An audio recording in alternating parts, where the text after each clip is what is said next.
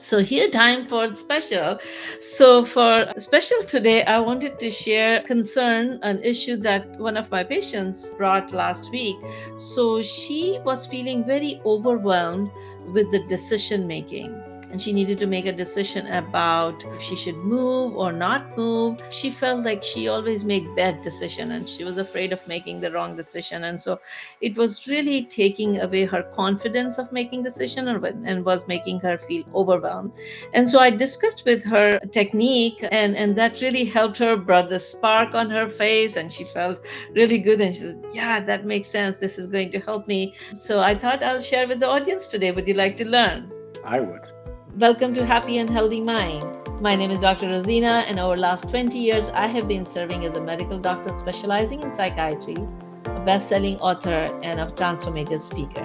I believe that our mind is the software that runs the hardware of our brain and our body. And therefore, I bring to you practical tips for mental fitness so you can live your best life without burnout and unnecessary suffering. Please consult your healthcare professional for any treatment advice. But if you find this content helpful, then join our mission of eradicating preventable suffering and suicides by liking, subscribing, and sharing so more people can live happier and healthier lives. So basically, what was happening with this patient was that she she was in between jobs and uh, she had to leave the place uh, that she was living, which was rental, and and they wanted to sell the place, and she needed to get another place. So instead of getting another place in the area, she was thinking, what if I move to another state? Now, if she moves to another state, then, you know, she was overwhelmed with thinking, okay, then I'll have to find another job and, you know, another new doctors and friends and uh, all the setup that she had. So it was a big decision and she was feeling overwhelmed. I said, like, why are you having difficulty? And she said, I made so many bad decisions. I always make bad decisions. I'm not sure if I'm, I can make the right decision. And I said, is that true? Why do you think you always make bad decisions? So she said, well, I married the wrong person and I uh, did this and I did that. And so she started counting some of the decisions that caused uh, difficulties in her life. So I said, okay, in your life you you know she's let's say approximately 50 years old so in 50 years of your life how many bad decisions have you made and she said like you know many many. I said just kind of give me the percent you know how many of those decisions? So she said hmm maybe 20% of the time i have made bad decisions. I said great. How many decisions you have made good and she said well i don't make good decisions. But i said like you know there must be some decisions that you made they were good. You survived. So she said yeah i survived an abusive relationship. I got the job. I completed school. I got the this place. And so she then she started counting some of the decisions that were good decisions. So i said okay how many good decisions have you made in life? And she said i don't know but yeah if you start counting all the things that i just don't take them I then count them because they did not result in a bad consequence. So I said, okay, but then don't disregard them. Tell me how many approximately. So she said, okay, uh, maybe 50 decisions I made that were good. All right. And so then we said, okay, 20% of the time you made bad decisions, 30% of or 50% of the time you made good decisions, and the rest of the 30% of the time the decisions were neutral, not good, not bad. I said, how much time you are spending on the decisions that you made uh, bad decisions? And she, you know, she was spending 100% of the time 100% of the focus on wrong decisions that she made in life. And therefore, she was losing all the confidence. So he said, okay, yes, 20% of the time decisions were bad. But there was another 80% of the time that they were either good or they were neutral. So if you spend 80% of the time thinking about it, focus that, yes, there is 80% of the chance that you may make good decision. How does that make you feel? She said that makes me feel confident. That's okay. Instead of telling yourself i always make bad decision you can start saying sometimes i make bad decisions and so uh, but many times i also make good decisions.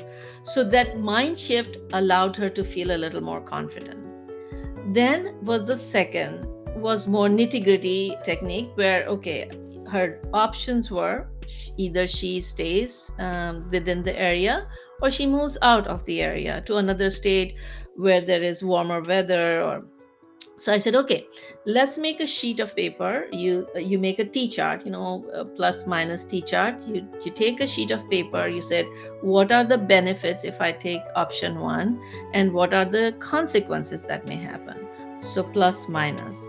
And then on the second page, you said option two, and again you write down plus minus. As you start right. And then you put those pages somewhere where you pass regularly. So one time when you write, some of the thoughts may come, but all the thoughts may not come.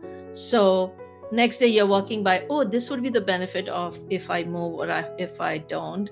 Uh, or this can be the consequence of this.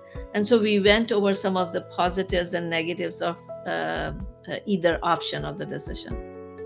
And the third thing that you can bring in is the concept of 10 10 10. So I was just reading the book 10 10 10 by Julie Welch Uh, have you read that? Um, it's it's uh, yeah. So she she kind of in her life she came up with uh, this tool when she had to make a big decision, and it's been used by a lot of people benefited from that. So the question you ask is what would be the consequence or after effect of this decision in 10 minutes, 10 months, and 10 years? So, like immediate, intermediate, and long term.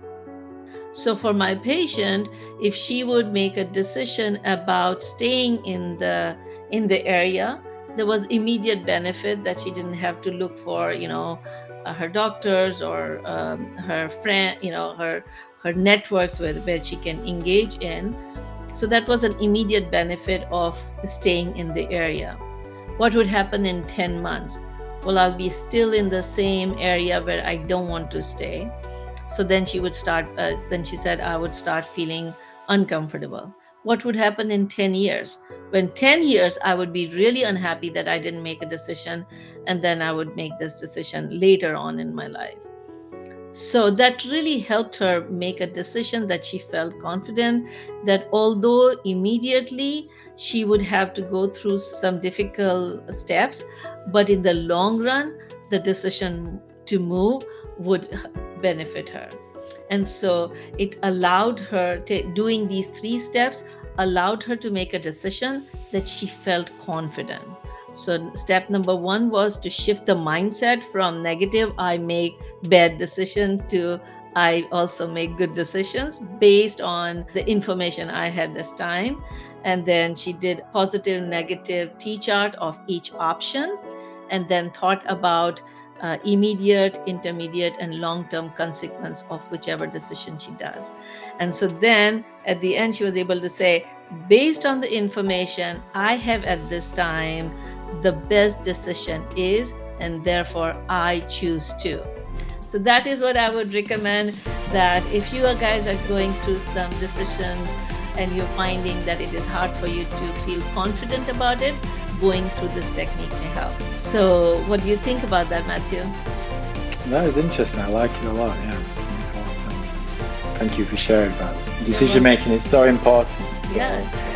yeah. And you're making the decisions. And we are making the decisions all the time. Indeed.